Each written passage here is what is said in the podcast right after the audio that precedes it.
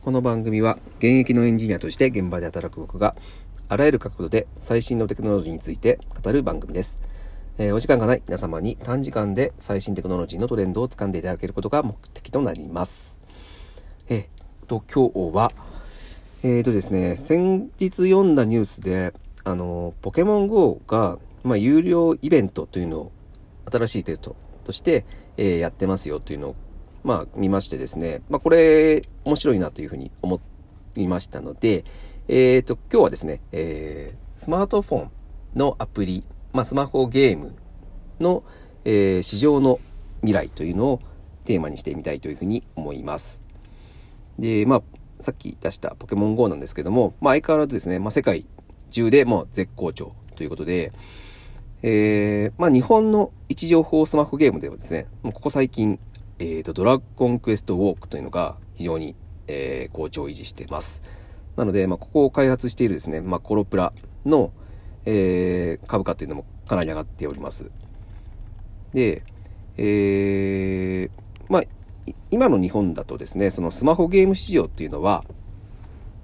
結構右肩上がりで、えーなっています。まあ、年間1兆円を超える市場になってるんですね。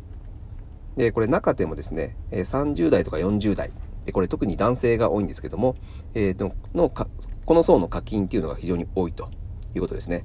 で、えーまあ、皆さんもご存知の通りですね、まあ、ほとんどが、えーガチャ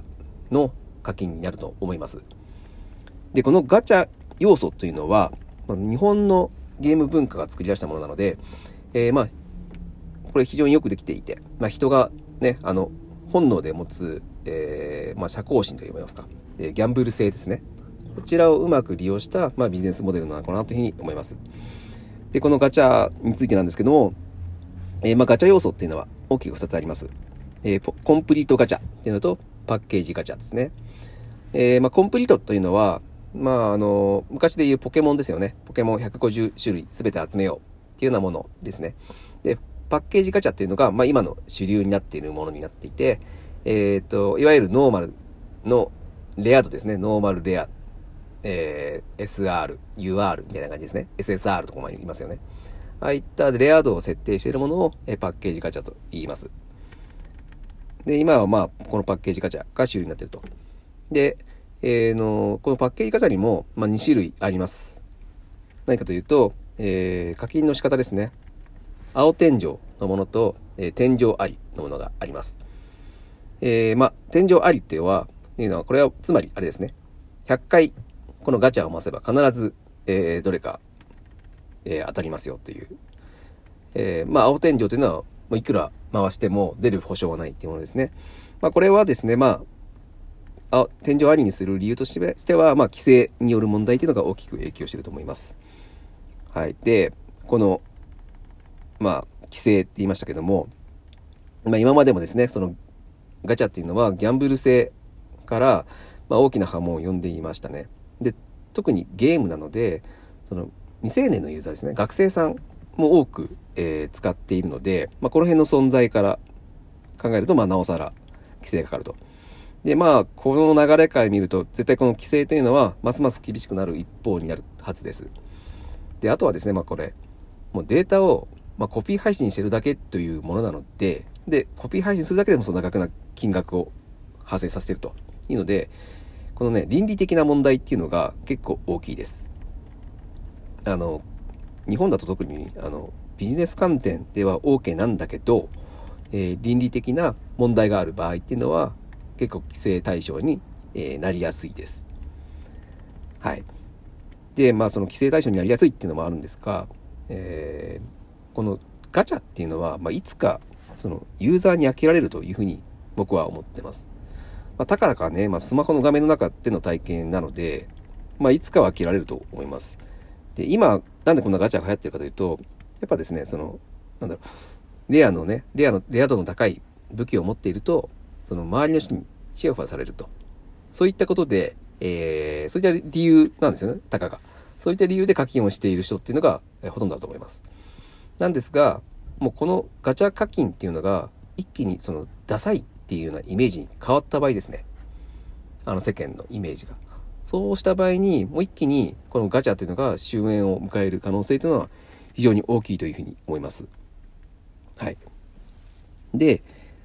あの僕が考えるには、まあ、これからは、えー、リアル体験に課金するだろうというところになります。あの皆さん、今現在、そのビデオとか音楽をサブスクで、まあ、見てる方、聞いてる方っていうのは多いと思います。まあ、ネットフリックスとかスポティファイがですね、世界で主流になってますけども、まあ、日本でもね、Apple Music とか、あの、Amazon ですね、やっぱりプライム。まあ、この辺がもうインフラレベルで普及してます。で、このままいくと、そのコンテンツっていうのはどうなるのかっていうのは、まあ、よく言われてることなんですけども、まあ、どんどんですね、えー、コモディティ化されていくと。あのコモディティ化っていうのは一般化されていくってことですね。どんどんどんどん普通なものになっていくと。なので、まあ、最後は、えー、まあ、みんなが消費しているコンテンツをただ消費するというだけではつまらなくなってしまうという、えー、最後になるというふうに僕は思ってます。で、そうなるとですね、まあ、究極的にはですね、今、ここだけという限定性が、まあ、人を熱狂させることになるというふうに僕は考えてます。で、まあ、こういう考え方ですと、やっぱりスポーツって強いんですよね。あの、舞台とか演劇とかもいいと思うんですけども、やっぱ何が起こるのかわからない状況で、しかもですね、まあ、スポーツの場合、あの、応援するチームとかいますので、えっ、ー、と、応援してるひいきのチームが勝ってると非常に強い興奮が生まれるという、やっぱそういったリアルスポーツっていうのは、えー、まあ、伸びしろのある仕様だというふうに思って間違いないと思います。で、そうすると、その位置情報ゲームもその場に行かないと味わえないイベントっていうのは、えー、その性質に近いものがあるのかなというふうに、えっ、ー、と、僕は思ってまして、まあ、ね、あの、ガチャだったら嫌だけど、えー、まあそのイベントを味わうための体験するためになったら、えー、金を出すよという、えー、流れになっても、えー、何らおかしくないのかなというふうに思ってます。やっぱゲーム内での有料イベントっていうのは非常に有望なビジネスモデルだかなというふうに考えてます。はい。で、ちょっと最後余談なんですけども、あのまあ、これまでの解説でですね、えー、なぜ e スポーツが注目されているかっていうのはお分かりいただけたのかなというふうに思います。えー、e スポーツって皆さんご存知ですかね？あのゲームを、えー、みんなで見ようっていう、えー、ものですね。ゲームが本当スポーツのように競技のように扱われて、えー、それを、えー、プロとしてやってそれを観客が見るというものですね。で、まあ、ゲームっていうのは、まあ、今までねあの、まあ、昭和の時代からファミコンってありますけども、まあ、自分だけでやってきたあのもしくは、えー、近くの友達とだけやってきた世界だったんですけども、まあ、ネットインターネットが誕生して、まあ、遠く離れた人とでも、まあ、プロプレイができるようになったということになったんですけどもでここからはさらにですね、まあ、そのプレイをみんなで観戦して熱狂するフェーズになるというふうに僕は思ってます。まあ、競技などと違ってね、さらに e スポーツっていうのは、あのメリットがあると思っていて、あの特にですね、あのスポーツみたいに、その高額な資金をかけて、あの設備を投資する必要がないと。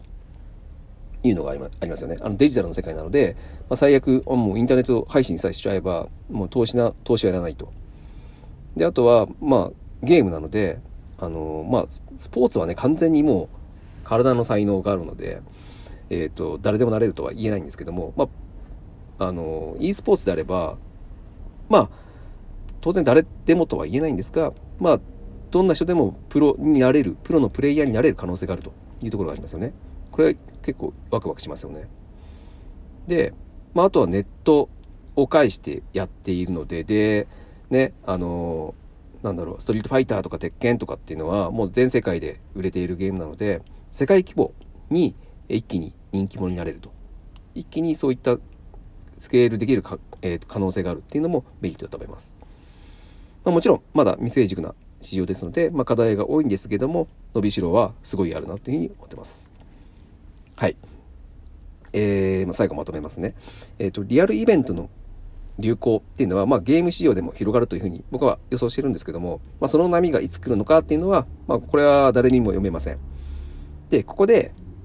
ビジネスチャンスとなるのは、えー、これがあると思ってます。えー、リアルイベントですね、やっぱになるとですね、どうしても、ま、コミュニティの強化っていうのが必須になります。なので、そのコミュニティ作りの運営とかが、ま、上手なポジションにいるとすれば、えー、かなりビッグなお金が生まれてくる、流れてくる可能性があるというふうに思います。あの今までこのイベントビジネスとかコミュニティを作るイベントビジネスとかっていうのはやっぱ都心とかじゃないとかなり厳しかったと思うんですが今回のようなあの位置情報アプリのゲームを使ったイベントとかなると地方でも、えー、成立すると思うのでこの辺はチャンスなのかなというふうに、はい、思っております。皆さんどうお思いでしょうか？はい、えー、今回は以上になります、えーと、ゲ今回はスマホゲームの市場の、えー、未来というのを、えー、考察してみました、えー、皆さんはどう感じましたでしょうか？はい、えー、今回以上になります。また会いましょう。それでは。